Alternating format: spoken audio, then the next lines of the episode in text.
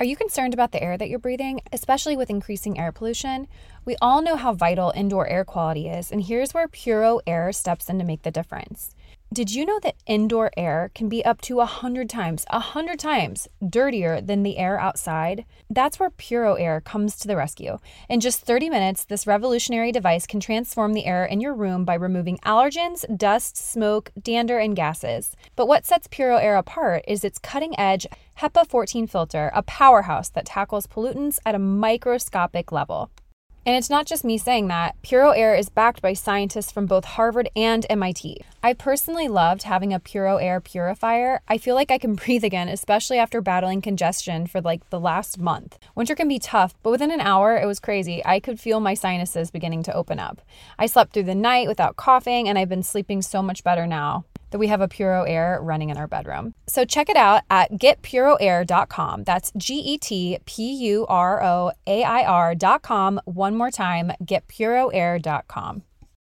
Tecovas is a terrific boot brand, and they're bringing a fresh perspective to heritage boot making. So they've carried forward all the time honored traditions and quality you find in a great pair of cowboy boots, but they've innovated on comfort, style, and service. As someone who tries to pursue a minimalist lifestyle, I highly value quality over quantity, and I'm telling you, you can't find a higher quality boot than Tecovas. Their Western boots for men and women are handmade, handmade from the most premium leathers with over 200 time honored individual steps. Also, did I mention that they are Austin designed, Texas tested, and handmade down in the boot making capital of the world, Leon, Mexico? And also, if you've ever wondered if you can pull off cowboy boots, which is something that I was thinking, you should pull on a pair of Tecovas and you'll see. Just do a quick search for Tecovas on social media and you'll see how adorably styled these boots can be. Visit tecovas.com, that's T E C O V A S.com, and point your toes west. And what I always say to kids, and I'll say to your listeners, is we want to be running our devices. We never want them to be running us. So, whenever it's making your life better, it's a win. If it's making your life worse, turn it off, put it away, take a break. Hello, and welcome to the Minimalist Moms Podcast. I'm Diane. I'm a mother of three living in Columbus, Ohio. I'm trying to make room in my life for what matters by getting rid of the clutter and living life with purpose. I hope you'll join me on the journey to think more and do with less. With social media and constant connection, the boundaries of privacy for children are stretched thin. On today's episode, author Devorah Heitner joins me to discuss how we can help our children navigate growing up in a world where nearly every moment of their lives can be shared and compared.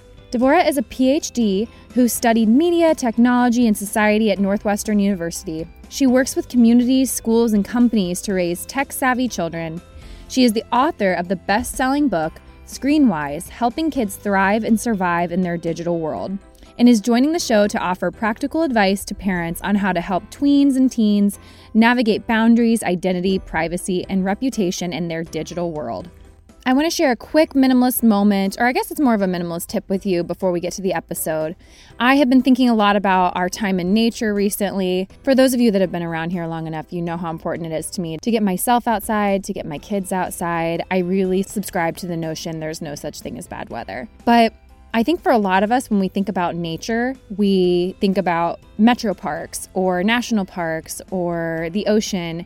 I want to suggest to you that we don't have to think of nature as a venture into the woods or an overnight campout. We're really just looking for a daily connection. That could be something as simple as in the spring, looking at the flowers, or gazing up at the stars in the sky. As it rains, playing in a small puddle of water captured by a tree trunk. I love just sitting on the back porch, looking at my garden, or taking a walk around the neighborhood. We have to figure out how to optimize the experience right where we are, especially for those of us that live in a more urban area. Don't overcomplicate this process. It really is so simple and beneficial. Lastly, I want to recommend the book The Nature Fix by Florence Williams. I believe it's been a resource in the past, but I just wanted to mention it once again. So, this book is an investigation into nature's restorative benefits. She goes into the research behind the powers of the natural world to not only improve our health, but to ultimately strengthen our relationships with one another. So, that's The Nature Fix by Florence Williams. And again, don't overcomplicate getting into nature. Okay, let's get into this conversation with Devorah it's funny before you and I connected, I'd absolutely heard of your book Screenwise. And hold on, I wrote down the what is Screenwise? Helping kids survive and thrive in their digital world. So it, it was on my list, my Amazon list of books that Oh, nice. I. And I don't buy a lot of books. I'm a minimalist. So I do buy Right. fiction books that seem worthwhile. So I was really happy for you and I to connect because I wanted to talk about this. Awesome. Yeah. I have a new book coming out this year and a new edition of Screenwise. But I was going to say, as a minimalist, I would understand if you took it out of the library. Yes, yes. Honestly, though, with nonfiction, those are the only ones I'm typically willing to buy because yeah, it is nice to have to refer. And the other thing you can always do is pass it on to another mom, right? You can always put it in your little free library or something. Yeah, yeah, no. And I love that idea as well. So, okay, I am talking to Devorah. Did I say your name right? Yes. Okay. Heitner. Yes. Why don't you go ahead and introduce yourself? I'm curious what prompted you to start writing about this topic. What what was your motivation there? Sure. So I'm Devorah Heitner. I wrote Screenwise, helping kids thrive and survive in their digital world. And I've just finished a new book that will be out later this year called Growing Up in Public Coming of Age in a Digital World. And I got excited about this topic even before I had kids. I was actually researching kids in media and I wrote my master's paper on Sesame Street. And then I was teaching college students, 18 to 22 year olds, so like emerging adults, in the early years of social media, like around 2008, 2009, into like 2012. And they had all grown up with MySpace and were in early Facebook. And I taught a class called Kids Media Culture, where they were interviewing nine year olds, third graders about their digital lives. And they were like, oh my gosh, I can't believe what they can see on the internet. And this was, you know, in 2010, 18 year olds saying this about nine year olds who could have been their siblings. And I just realized, well, this is moving really fast. And I had my son in 2009, and a lot of my friends had the same kinds of questions that we all grapple with. You know, what should we share about our kids? Should I be buying a website with my kid's name? Like, is digital something we should avoid and be afraid of? And screen time is bad? Or should we embrace it and teach our kids how to touch type before they're two? So we were all kind of grappling with these questions. And I started speaking at schools helping parents just understand what the research really said about kids and tech because there's so much misinformation and fear. And then I realized I need to write a book. So actually, I wrote a, a, workbook with a kind of a curriculum with a school counselor at a school that I'd done a lot of work with. And then I ended up writing Screenwise just to speak into that space of fear, you know, to help parents like, what can I do with social media or gaming or all these questions?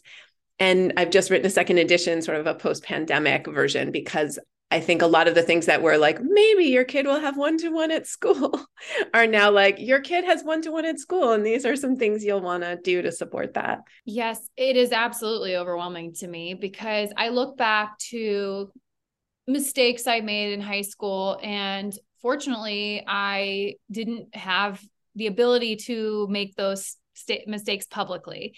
And so often kids are doing that these days. They're saying things that they haven't fully thought through, their brains aren't developed. And so they don't recognize that these things are living on forever. And I think that's what's most concerning to me is that our non-developed brains are typing these things out not not ours but teenagers and they have to face the consequences for that and it just sometimes the condemnation seems really tough and horrible and i don't ever want that for my kids so i guess i don't really have a question but i'm sure that you were seeing this and this is the that, that worry is exactly Yeah. why I wrote Growing Up in Public. It's this idea. I mean, I wrote about reputation and screenwise and privacy, but even, you know, growing up in public is exactly a response to parents who said, oh my goodness, if my high school or even college years or certainly middle school was shared publicly and a transcript of every dumb idea I had and every thought that passed my brain was public, this would be that would be really embarrassing and problematic. And we see how harsh the condemnation is.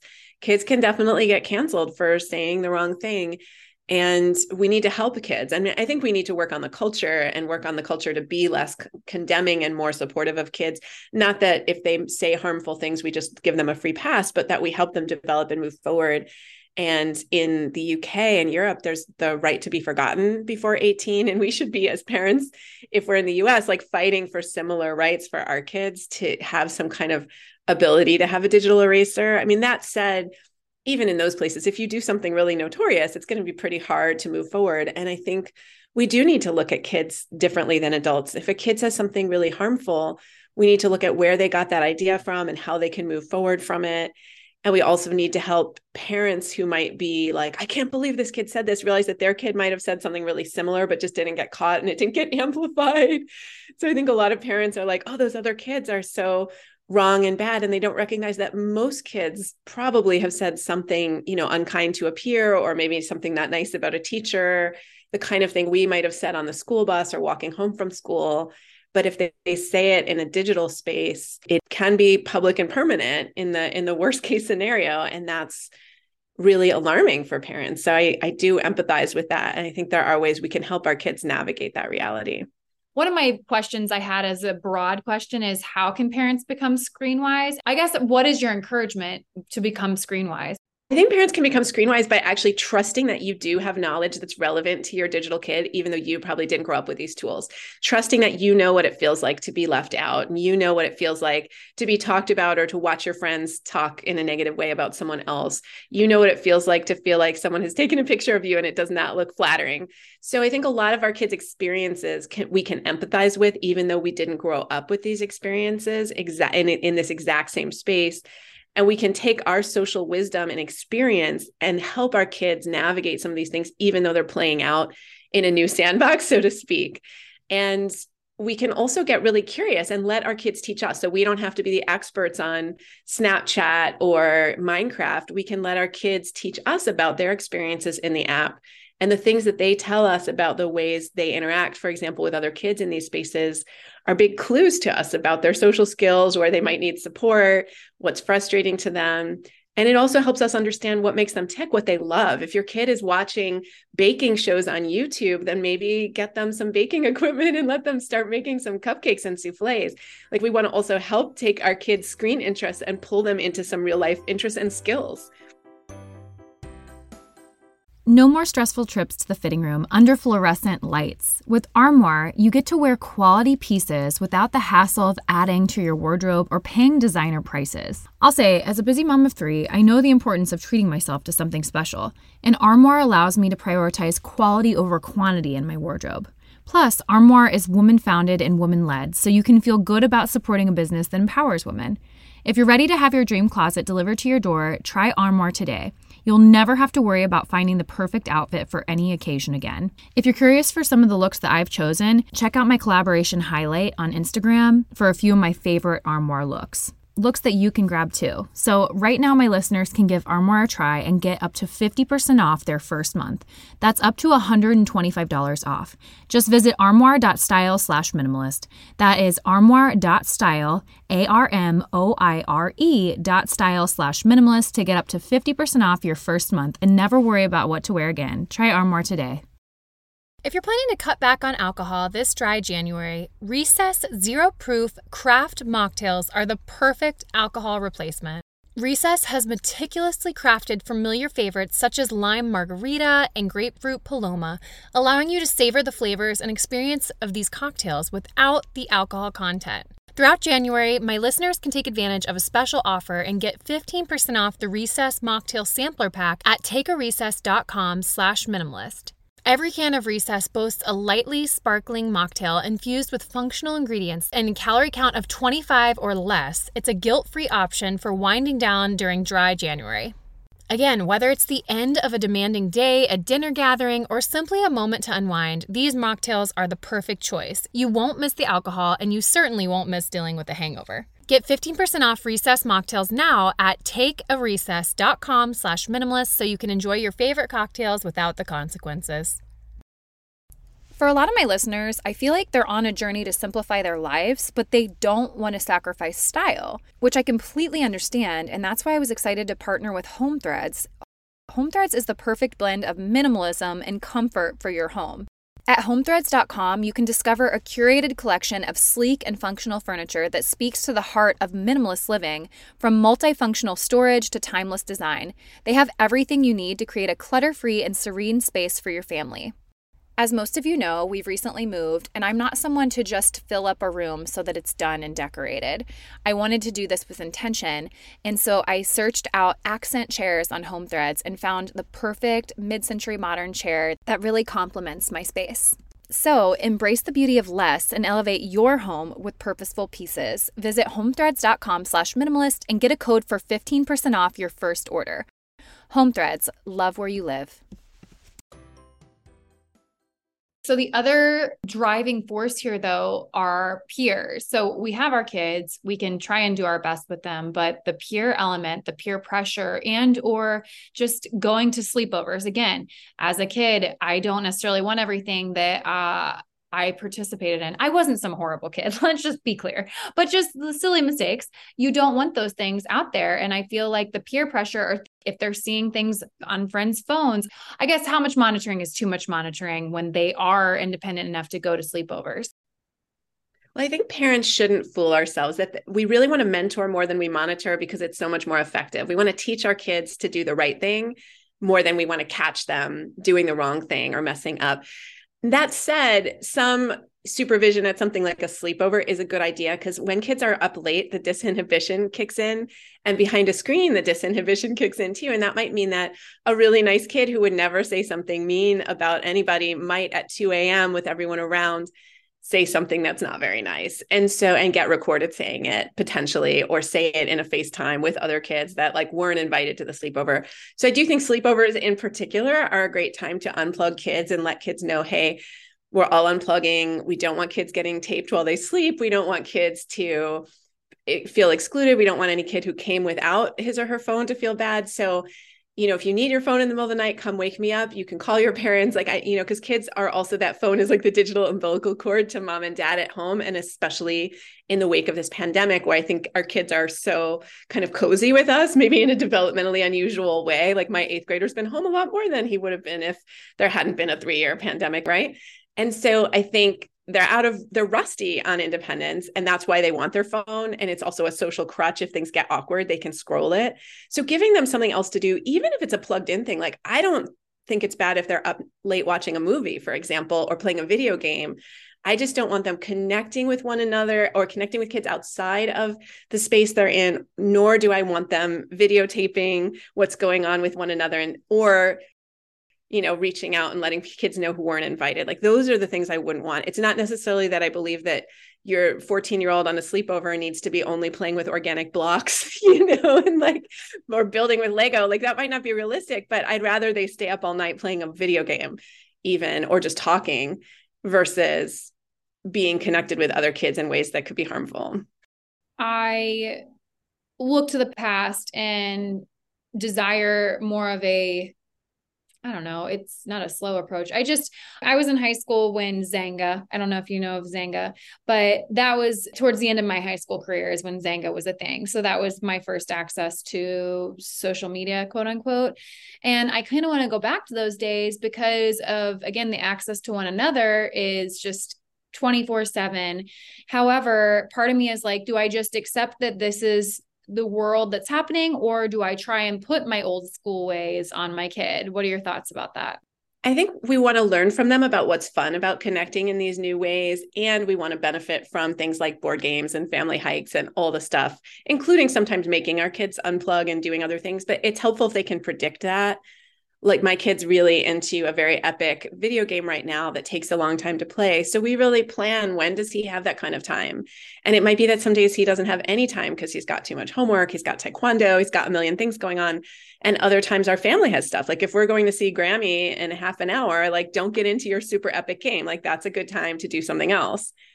So planning and for younger kids that could be a visual schedule which is really great. So they see what's coming next a lot of kids will struggle with transitions and especially if they have too long on t- on screen. So like a younger kid maybe they could watch three shows on a weekend day but maybe not three in a row because if they do three in a row you might have a monster on your hands.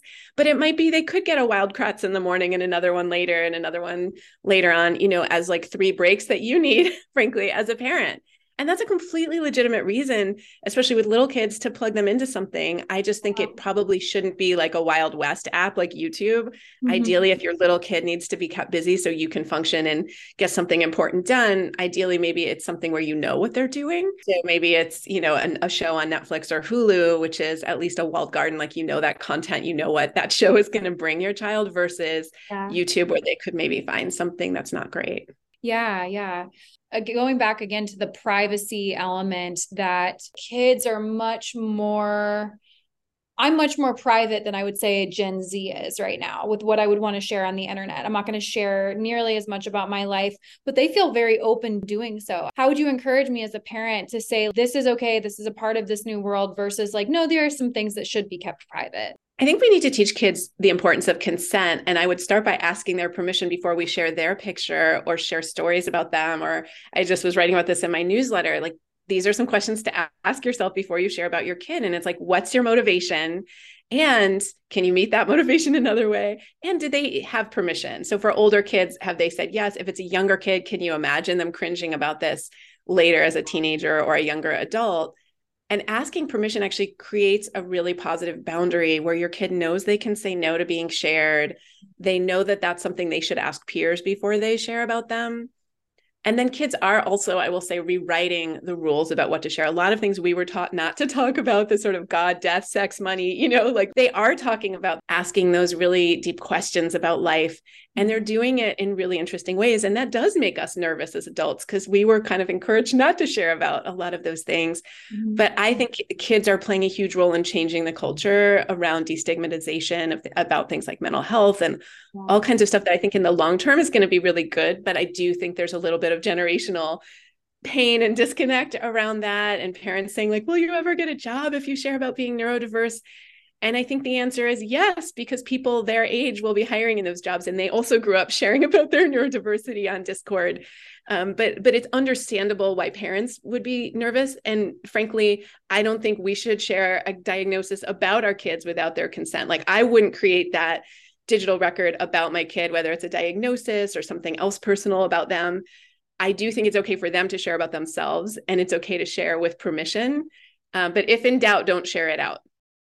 No, I, I think that's absolutely true. Again, going back to what we're sharing. So I'm a verbal processor. I feel like sometimes I even talk at people as I'm processing what I believe, and I won't even know necessarily what I believe or think to be true about something until I hear it.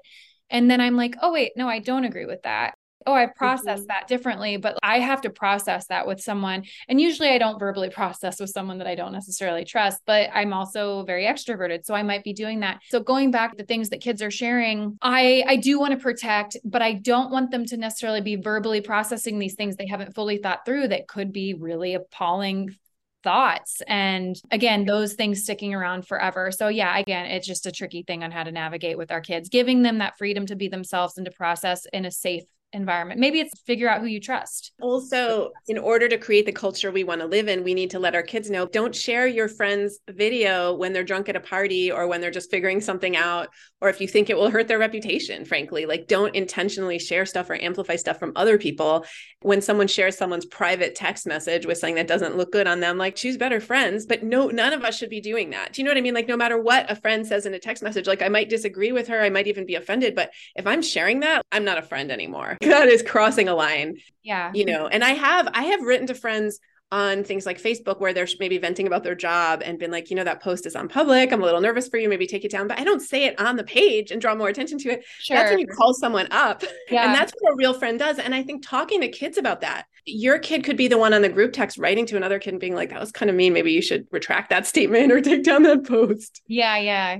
I think the scary thing was, I don't know how big Snapchat still is, but that people thought that those snaps you couldn't just screenshot or something that oh it's only going to be up for 24 hours. Yeah. I think letting kids know if there's anything that would devastate you if it got out there then that shouldn't go in any digital space because anything could be hacked. You know you could leave your phone at somebody's house and their dad could see it. Like you know the message i always want to give kids about explicit pictures and sexting is not like there's anything shameful about our bodies or desire or wanting someone to think you're really cute or having a crush but we live in a world where a it's criminalized like literally it's against the law to share you know explicit pictures of kids for good reasons.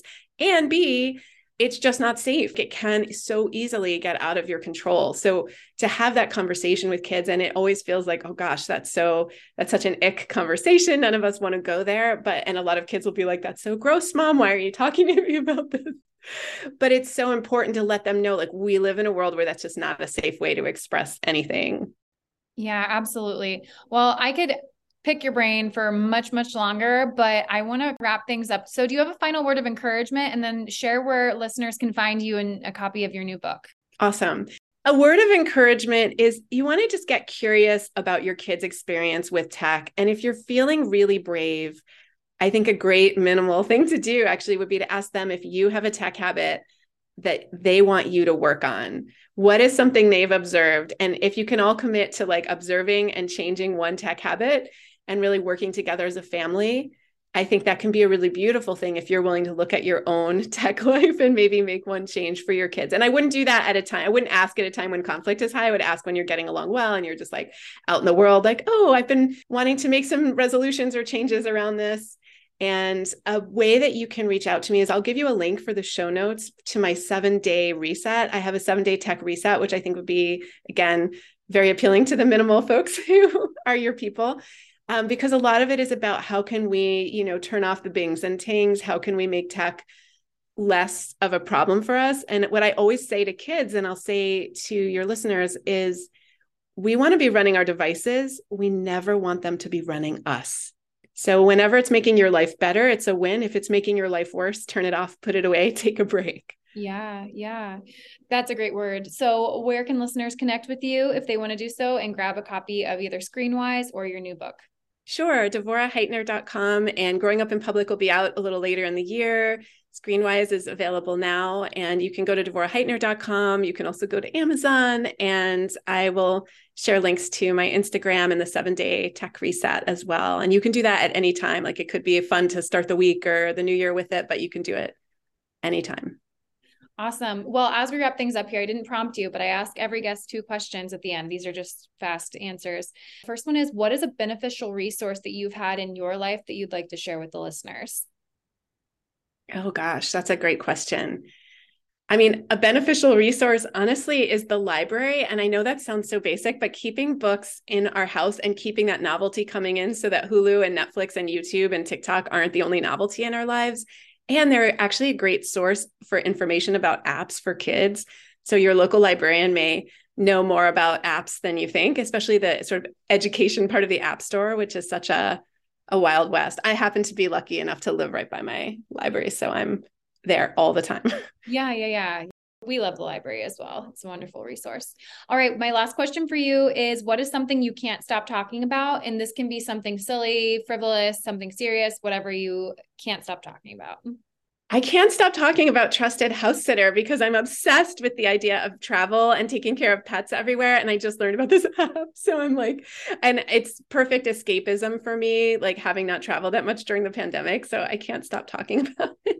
I have not heard of it. So it's an app where they come to yes. Yes, and I'm gonna cat sit with my family in, in LA with it. But I've I keep sending like the perfect cat or dog sits to friends of, in places I know they want to go because I'm just like obsessing about travel and an affordable way to do it because I'm a minimalist. Oh my gosh! Okay, so you're gonna go be. I'm gonna go cat sit, but I'm also probably gonna have someone cat sit here, but I haven't worked that out yet. Oh, that's so cool. I love that. I will have to look into that. Cool. Well, it is a very cool app. And I just learned about it two weeks ago from a friend and I've just been obsessed. Yeah. Oh wow. The the innovation with apps is just remarkable. It's always it always uh I think that I can't be surprised any more than I have been. And then it's like, oh, that's really cool. Well, thank you so much for joining me today. I am excited to fully read your book. And I think this got my brain spinning with where I want to go next with my kids. So I appreciate it. Love it. Thank you. What did you think of the episode? I hope you enjoyed the conversation. To learn more about today's guest, including links, resources related to everything discussed today, visit the episode page at minimalistmomspodcast.com, where you can find the entire podcast archive, as well as my book, Minimalist Moms Living and Parenting with Simplicity, or other ways to connect or work with me online. If you'd like to support the podcast, the easiest and most impactful thing you can do is subscribe to the show on iTunes, Spotify, or YouTube, or wherever you listen to podcasts, and leave a rating or review of your favorite episode. Lastly, sharing the show or your favorite episode with friends on social media is very helpful and will encourage others on their journey to think more and do with less.